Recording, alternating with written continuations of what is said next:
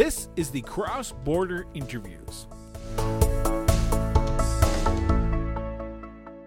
Welcome to the Cross Border Interviews, the show where we bring you up close and personal with some of Canada's most exciting and vibrant communities. My name is Christopher Brown, and I'm your host for this exciting journey. Over the course of this series, we'll be sitting down with local elected leaders from communities all across Canada. We will learn about who they are, what drives them, and how they are working to make their communities a better place for everyone who lives there.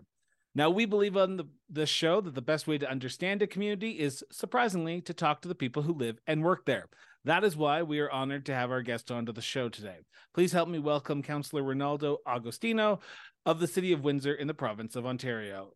Councillor, welcome to the show. What's up, brother? How are you? Not bad. So, Renaldo, I'm going to get the first question out of the way, and it is where did your sense of duty to serve come from? Uh, my sense of duty to serve really came from being downtown in Windsor for so long. I've been a businessman down here for 35 years. I've seen incredible ups and I've seen incredible downs. And I just didn't want to be the person that didn't make a difference. You know, that I didn't want to be one of the complainers or I, you know, I I decided that I, I thought and I think that I have solutions to issues that exist in our core. And I didn't want to sit on the sidelines. I wanted to see if I can make a difference. And that's exactly why I'm here. So you could have chosen volunteerism, you could have chosen nonprofit, but in the last municipal election in Ontario, you chose politics. You chose the yeah. best way to give back is to do it the political route. So I want to know what made you decide that municipal politics would be the best way to give back and sort of be in the trenches of uh, helping out your community? Well, I, I do the non for profit. I'm an executive director of a boxing gym. I coach kids. I do a lot of those other things as well. But I thought this was a great opportunity to really make a difference by sitting on council. Um, there's only so many things I could do as a volunteer. There's only so many things I could do in a nonprofit organization. I wanted to do more. I wanted to express more, and I wanted to represent more. So, so really, that was the that was the, the, the the needle. You know, that's where I looked at it and said, you know, this is somewhere I can do it. This is something I can do if I win. By the grace of God, if I win, uh, this is something I could do to make a difference. And you know, in my short period of time, I'm trying to make a big difference. Was politics something that was discussed at the dinner table growing up, or where did your desire to even get involved in politics come from, or was it just something that you decided one day in 2022? Uh, you know, when I was a kid, I grew up in downtown Toronto. Um, and I knew the local politician. I actually lived uh, just around the corner from, um, um, uh, you know, a, a, really strong political uh, family. And, uh, you know, it was uh, Kiefer Sutherland's mom lived right around the corner from me. So our neighborhood was very politically active. And when I was a kid, I'd knock on doors.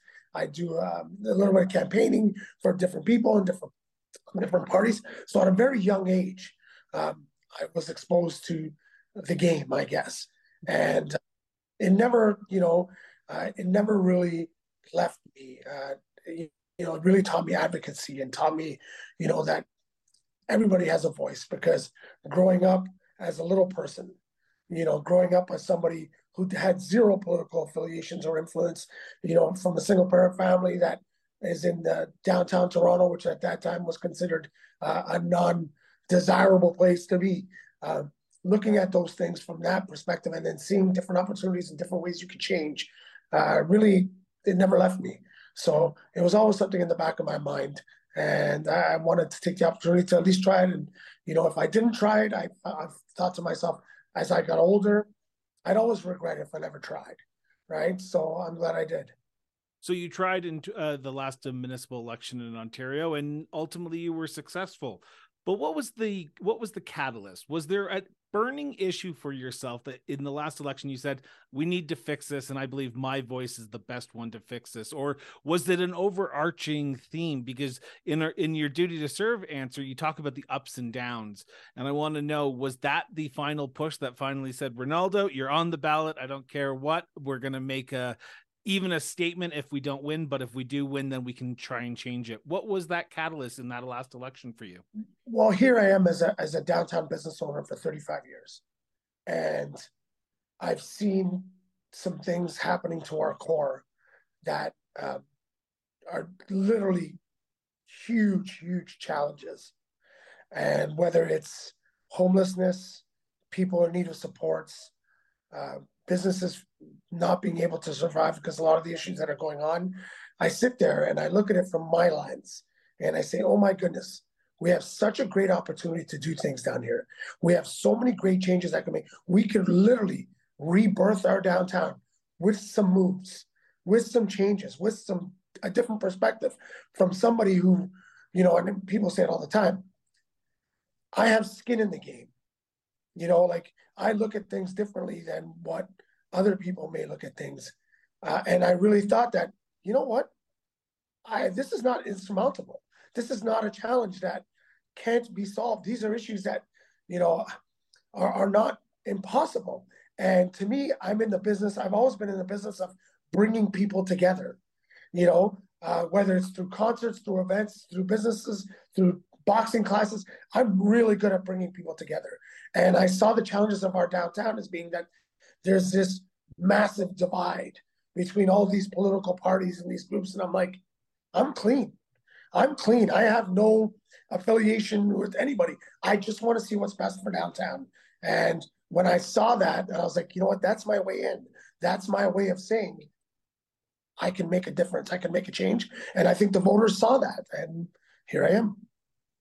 You, you, talk about the downtown and the, the lens that you have when you look at issues but during campaigns you hear other lenses. You hear from the people that you are seeking their votes from during that election were there issues that were being brought forward that while you may have had a pulse on the community understanding what the issues are in your community there's always those micro issues that people sometimes bring up and say oh i didn't think this was an issue in our community but i'm glad someone's talking about it so that way if elected i can address it if on council.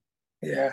Micro issues for us right now would have been small things like you know uh, basement floodings um, you know, your your typical uh, neighborhood issues are to me right now not the big issue.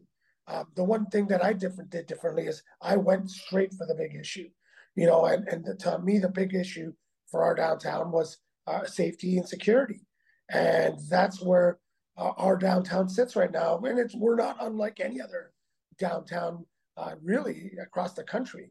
Uh, those are the big ones, and that's what I wanted to talk about, and that's what I wanted to work on. I didn't want to shy away from the major issues that I think other people think may be impossible to solve. You know, did people want to talk about them though? Because when you talk about safety and security, there's always a resonation. Uh, there's an apprehensiveness to talk about them because you're saying to people, people don't feel safe in our communities. Were people willing to say, "Yeah, we agree with Renaldo on this, and we need to address this"? Well, the residents sure were. The business sure were. I don't think the politicians uh, feel that way because th- these are very difficult. Like these are very difficult problems to solve. The most difficult problems to solve. Um, so, as a candidate, to say, you know what, not only do uh, I want to attack these problems, but here's solutions. Here's ideas. Here's different ways that I feel we can make our downtown cleaner, safer, friendlier, more welcoming, and that's what I brought to the table. You know, and it wasn't um, it wasn't just a website or anything on paper. I was having media conferences. I was having town hall meetings. I was bringing things to the table, saying, "Listen, here's what I want to do. Here's my plan. Here's my idea." And it turns out that uh, I got a lot of a lot of support from different people that looked at it and said, "Okay, well, this sounds like somebody who actually wants to get things done, somebody who wants to make a difference, somebody who wants to make a change. Not, you know, the, the, the what I found so far in my short term is that, you know, there's there's this appetite to pass the buck, to say, well, this is not a municipal issue. This is not something a city councilor or city council can solve. This is a, a five years down the road.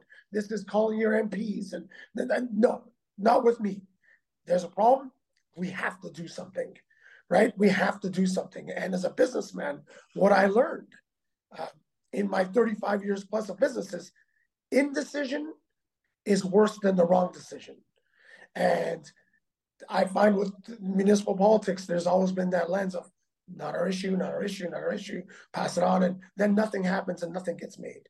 Nothing gets decided. And the, and sometimes even a bad decision is better than no decision because it leads to change. And that's where I want to, it's what I want to do. You know, I, I want to make decisions and get things done. Renaldo, you must have been listening to my interview that I did yesterday because it seemed like the person is saying the exact opposite of what you were just saying. So I want to ask that question to follow up on your statement there. Why do you think municipal politicians always try to pass the buck to other levels of government or push it down the uh, the uh, sort of the uh, the yard here to five years down the line? It's not an issue we can fix today. It has to be ten years from now when we fix it. Why do you think that is from your perspective? And I'm not saying this is the city of Windsor's perspective, yeah. but I'm thinking your perspective. And I'm not I'm not singling out the city of Windsor. I'm, it's, it's really in general. My perspective is there's there's a lot of it's money. It's always yeah. money, right? It comes down to money. We're talking about big, big problems that need big, big funding. And the municipality only has so many tools in its toolkit to work with. But uh, what I have is I think I have ideas I think I have solutions that don't take um, this grandeur plan of this huge financial burden. I have ideas that I learned as a small businessman who started with nothing, right?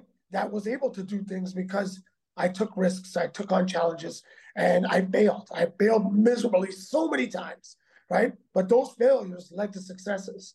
And I think that from a municipal level, we have to look at some of our problems and say, you know what? I, I can't wait for the cavalry to arrive. You know, I can't wait for um, the, the, the, the, feds or the provincial government to step in and say, here you go. No, I can't wait for that. And the people can't wait for that. And um, this is my perspective. And am I wrong? We'll find out in four years. So we're we're going to be talking about some solutions to these issues later on, but I want to finish this segment with this question. Voting for yourself is a unique experience that not a lot of Canadians have had the option to do, but you put your name on the ballot, you got to go into that voting booth and put an X beside your name or call in. I know in the Ontario election there was a, a phone uh, phone ballots or uh, email ballots. For you, what was that experience like seeing your name on that ballot and putting that X beside it? For the first you know time. what? I didn't get to see my name on the ballot because at the time i didn't actually live in the ward that oh. I, you know like i've had a business i've had businesses down here. I've been a resident down here for almost 35 years. So i've been in and out of living in the downtown core. Now i'm back into living in the downtown core. But when the election came at that point in time i didn't even live in what was rezoned as the ward. So uh, okay, well, that, that exactly my name on the ballot. I voted for somebody else and it's a different ward just because I had to, but I did not literally get to see my name on a piece of paper. So, well, next time you're on the ballot and you get to vote for first time you're on the ballot, you get to vote for yourself. I'll ask that question. I'll re-ask that question to you. But I want to know after the election, you get the blue check mark beside your name. You are the, now the if councilor elect for the city of Windsor in your ward how much weight and responsibility do you put on your shoulders to be prepared for each meeting that you go into? Know the information that administration has presented to you. Contact enough people in your community to, to, understand what the community is feeling and go in and make the right decision at the end of the day. How much weight do you put on yourself to do that? I couldn't even imagine to come up with i would say if you took andre the giant and times times him by 300 you know that's that's where i sit because uh, to me i'm all in. I'm an all in kind of person. And uh, when i say i'm going to do something i'm going to give every last ounce of blood in my body to try and figure it out. And i think from a political perspective it's been a little bit frustrating because i may be moving too fast you know, I may be doing things that others look at as, well, that's impossible. You'll never be able to do that. Like you're, you're trying, and I get it from a lot of people, and I get it. You know, people are like, you're gonna burn out. You're gonna burn out. You're trying too hard. You're gonna burn out. You gotta slow down. You gotta take some time off. Uh, because I, since I've started, I've been at this 24 7, seven days a week. And it's hurt some parts, it's hurt some parts of my life, but it's who I am and it's what I want to do and it drives me. So the world what's the biggest learning curve that you've had to uh, what's the biggest learning experience that you've had over the last uh, few months in this uh, position Uh, just really relationship building. I wouldn't say learning curve because there is no learning curve. There's there's no like there's no pamphlet. There's no manual. There's no you know you don't get a book when you win and say hey here's here's what here's the way this is going to go. Here's what your responsibilities are go. No, the first day on the job, I get a call from a friend of mine that's living in a, a, a, um, a apartment building called 1616 Ouellette. It's the worst residential uh, building in the city. Uh, everyone has been uh, evacuated from the building because no heat, no electricity. It's it's a, dumpster fire. I get a call and they, my friend says, "Can you come here and help us right now?" I jump in my car and drive there. I just have my badge, and to me, it's like, what do I do? You know what I mean? Like, so I walk in there like I'm a police officer. But luckily enough, you know, I know the building inspector because the building inspector that's there used to bartend for me 10 years ago. I know um, some of the people that live there. So I'm off to the races right away. And I'm just, you know, I'm helping uh, elderly people uh, with their with their belongings to get out of the building. I'm going to the shelter to visit with people. I'm talking to people. I'm trying to learn on the go. So for me, it was like, boom, I'm right in. I was right in from day one and I haven't left from day one. So I want to turn to segment two because I am cautious of time here. And in segment two, I want to preface the first question by saying this. This is a conversation between the counselor and myself. This is not an opinion of counsel. This is not a motion of counsel. This is just his opinion. So, counselor, in your opinion, as of recording this interview, what is the biggest issue, in your opinion, facing the city of Windsor today? Or the issues? City you know, the, the, the one, it, I think it's downtown.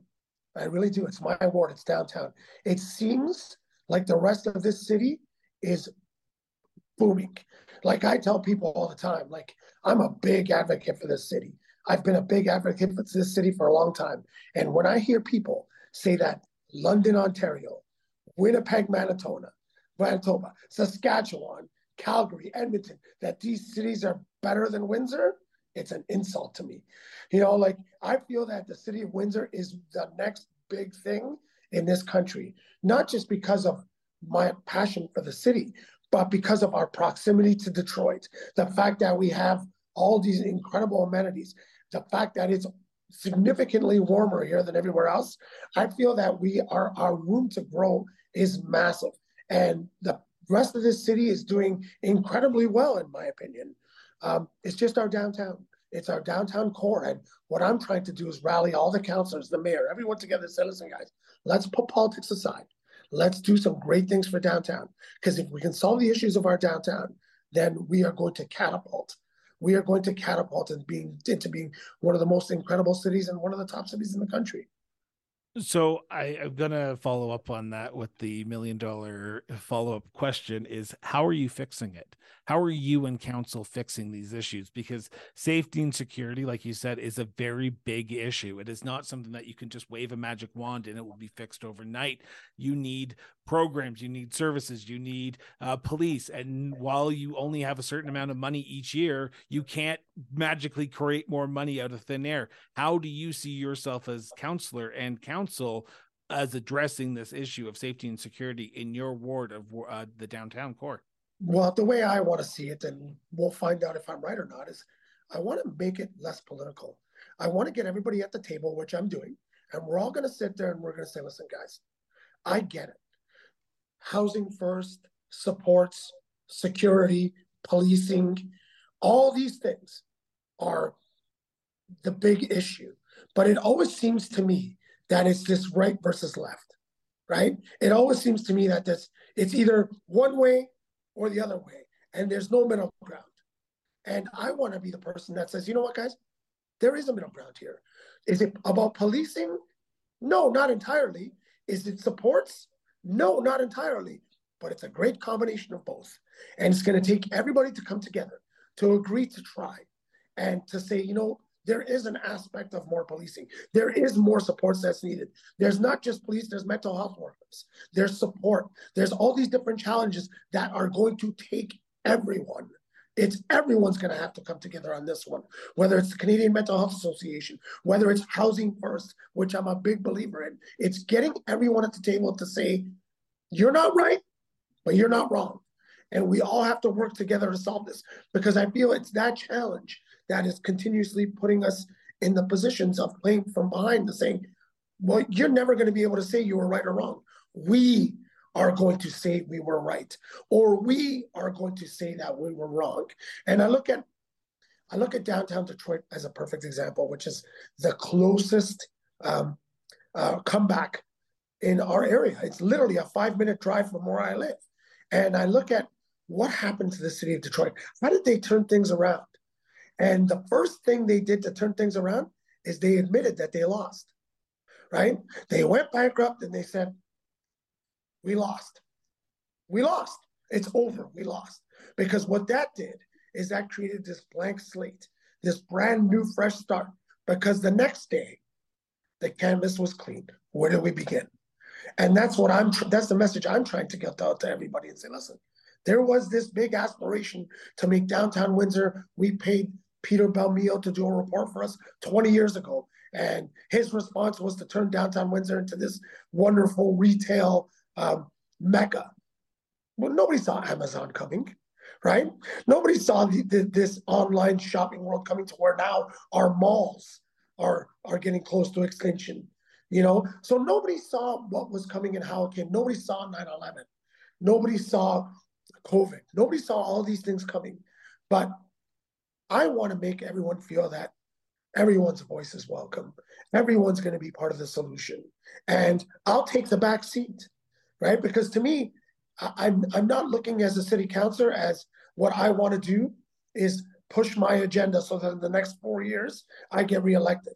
My agenda is I want to get as many things done in four years. So if I do feel that I'm done, I can get back to my normal life, right? Because this is 24 7, seven days a week. It's nonstop. Two in the morning, I get calls. Doesn't bother me, right? I want to see how much we can get done. So when I win my election and someone says, if you can get two of the things done that you promised in your, during your campaign, you you have done great. And I said, two, I promised 20 and I want to get all 20 done. Right. So I just look at things differently and this is the way I want to go. Do you feel like a referee sometimes? Because getting people all at the table is a is a tough experience, let alone, especially in the hyper partisan uh, political and federal levels of government that we currently have. The left doesn't want to talk to the right. The right doesn't want to talk to the left. And when it comes to municipal issues, there is no political parties, barring a few municipalities. And you're not a liberal and conservative sitting down. You're Windsor councilors sitting down is it hard to deal with provincial and federal governments on issues in from your experience in your time uh, timetable that you've been elected uh, that it is so hard and so frustrating that politicians at different levels of government don't even look at issues as individual issues. They look at it as liberal or conservative issues. Yeah. Well that's i think that's one of my strong fortes is that i am a referee you know and um, you know, I I'll give you an example. I uh, I had a town hall meeting, and there was a very very very upset resident uh, during the town hall meeting, and he has every reason to be absolutely furious with the situation. So he gets up to start to speak, and he literally just goes off. He goes off, and it's at the point during the town hall meeting where it could have turned the tables and made things very uncomfortable and it would have made things very difficult for people to get to the point where we got to in the meeting. But I was able to calm him down. I was able to calm him down. I was able to reel him back in the meeting and continue moving forward. And after the meeting, people called me and said, Renaldo, how did you do that? How did you get that guy to calm down? And I'll tell you exactly how. I knew that this was going to happen weeks ago. So I was building relationships with him so that I knew his frustration. I knew how angry he was. I, and he has every right to be furious with what's going on in on his street. But because I built really that relationship with him, I knew that there was a way that I could talk to him and calm him down. People say to me, you know, you're doing these town hall meetings, you're dealing with a lot of angry people. And I say, yeah, dealing with 100 people that are angry at something happened in their neighborhood is a lot easier than dealing with 15,000 people at a music festival and running out of vodka at 12:45 in the morning, right? I've been dealing with people, I've been breaking up bar fights, I've been doing all that stuff for 30 years.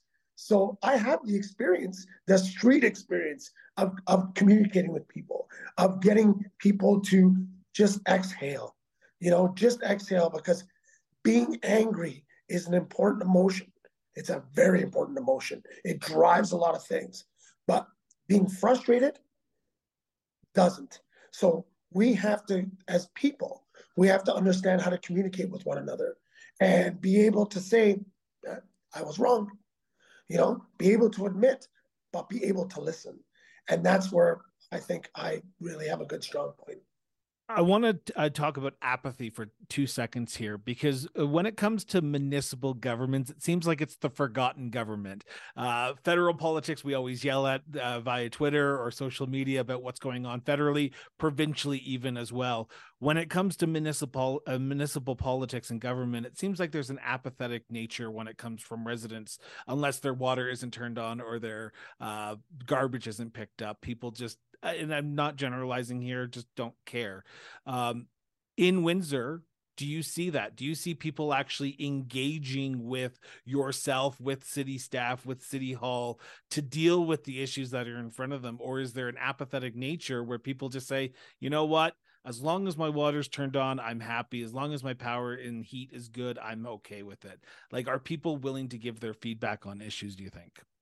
Well, I think it's starting. I think it's starting, and I think it's because uh, we're trying to become more engaged with our communities and with the really the, the, the essence of social media. You know, I get more messages from residents over my Facebook than I do my phone. You know, I, I'm I'm um, I'm a counselor that is is I put myself out there. You know, I give everybody my phone number. Everyone I have you know, I've been at 5,000 friends on Facebook way before I announced I was going to run for office. Uh, you know, I really try and connect with residents in any way and every way I can because I saw that during the campaign. You know, you knock on people's doors and most people, you know, I say, oh, my name's Renaldo Agostino. I'm running for Ward 3 City Council. And a lot of people are like, what floor of the hospital are you running for? Like, what are you talking about, ward? What's a ward? So there's reasons that we're disconnected from residents. So what I try and play to people is that I'm not just the Ward 3 council, I'm the downtown councilor because I think you have to relate to the community. And to most people that aren't politically active, a ward is a floor in a hospital, you know? So I try and connect with the community in different ways and use my, I guess, promoter uh, history as bringing more people in and bringing more people together. Now, it could be politically it, it could be political suicide in some ways because I find that in my short period of time uh, politically, I find that it's the smaller groups. If you can get a small group of people that are politically active to support you or to support your agenda, there's a, a road to success there because of that apathy because there's this, you know, but to me, that's not the way I want to do things. I want to bring everybody together. I want to get everybody involved. And I'm creating more, I'm bringing the awareness to people that politics does matter. Your voice as a resident does matter. And winning by 75 votes, like I won by, shows people that every vote counts. Every vote counts. So, uh, there's a lot to be said in the apathetic nature of politics, especially uh, municipally, but I think that's going to change because people are starting to realize I can make a difference to my neighborhood. And there's other there's ways to connect with the politician now that there weren't 20 years ago. Now, I, I, know we said half hour. I have like three minutes left, and I want to turn to tourism for two seconds here because I'm a big tourist. If you come on my show, I'm coming to your community. So get ready to see Chris Brown in Windsor, especially in the downtown area. I will come and visit some of these areas that you're about to talk to talk to me about. But, counselor, what are some tourist destinations in the city of Windsor that people need to stop at? Because we often forget municipally tourism is a big draw for some communities. Well, we have the most, uh, you know, for for a city our size, uh, the tourist attractions that we have in our city are incredible. Like we have a Caesars right? Like we have a Caesars in Windsor. You know, it's it's massive. Our downtown farmers market, our hospitality and nightlife industry downtown used to be one of the best tourist attractions on the planet. There used to be a hundred bars and nightclubs on one street when I started uh, my you know my journey here in Windsor. That's what I did. I owned bars, I owned nightclubs. I was a DJ, I was a doorman. Like the entertainment aspect of Windsor is massive, and it's one of the things that I'm really trying to give a big rebirth in our downtown. Like I said, our farmers market, amazing. We have incredible hotels. Our riverfront is our Niagara Falls. It's one of the most beautiful riverfronts in the world with the backdrop of the city of Detroit. And the best thing about it is if you come to Windsor, you want to pop over and see a Tigers game, four minutes away, right? So it's this connection that we have and that we always had with not only the incredible resources and the beauty and the hospitality, the, the nature of our citizens to be welcoming, to be, you know, it, it's, we were a hospitality hotbed, right? And nobody knows how to take care of people better than people from the city of Windsor. We are so welcoming. We are so good-hearted, good-kinded people. And then, you know, you pair us up with having all the great amenities that Detroit offers. It's, it's we're unstoppable. You know, it's you know, you can get a hotel room in downtown Windsor for a hundred bucks. For a hundred bucks, you can go see a, a Pistons game for 25 bucks. You know, you want to go see a Raptors game in the city of Toronto? Forget about it. You want to go see a Leaf game in the city of Toronto? Forget about it. You know, me being from Toronto, every time the Leafs come to town or the Raptors come to town, I got 30 friends that are coming down here because it's just such an incredible getaway. Our wineries, like how do you beat Windsor? Like it's it's baffling to me that anybody would even could even compete with us. You know, so uh, well. So my last question to you, this uh, Renaldo, is what makes the city of Windsor such a unique place to live, work, and raise a family? Live, work, raise a family, and play. It's the people, man. It's the people. We got the best people. You know, we literally have the best people in this city, and whether it's our automotive industry, whether it's politics, whether it's um, you know the casino, the hotels, the nightlife, the neighborhoods. It's the people here. The people here are the best because they will give you the shirt off their back. They're just you know, uh, it's a hard working town with good people and with people that care. And you know, we are going to. This city's going to take off. It's taken off, and we're going to take off like no other city in the country has the potential to.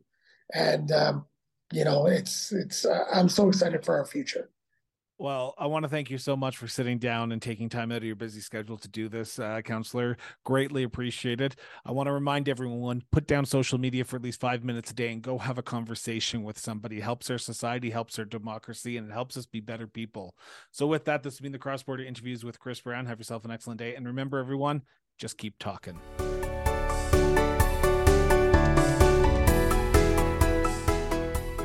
The Cross Border Interviews is a division of Miranda Brown Associates Incorporated.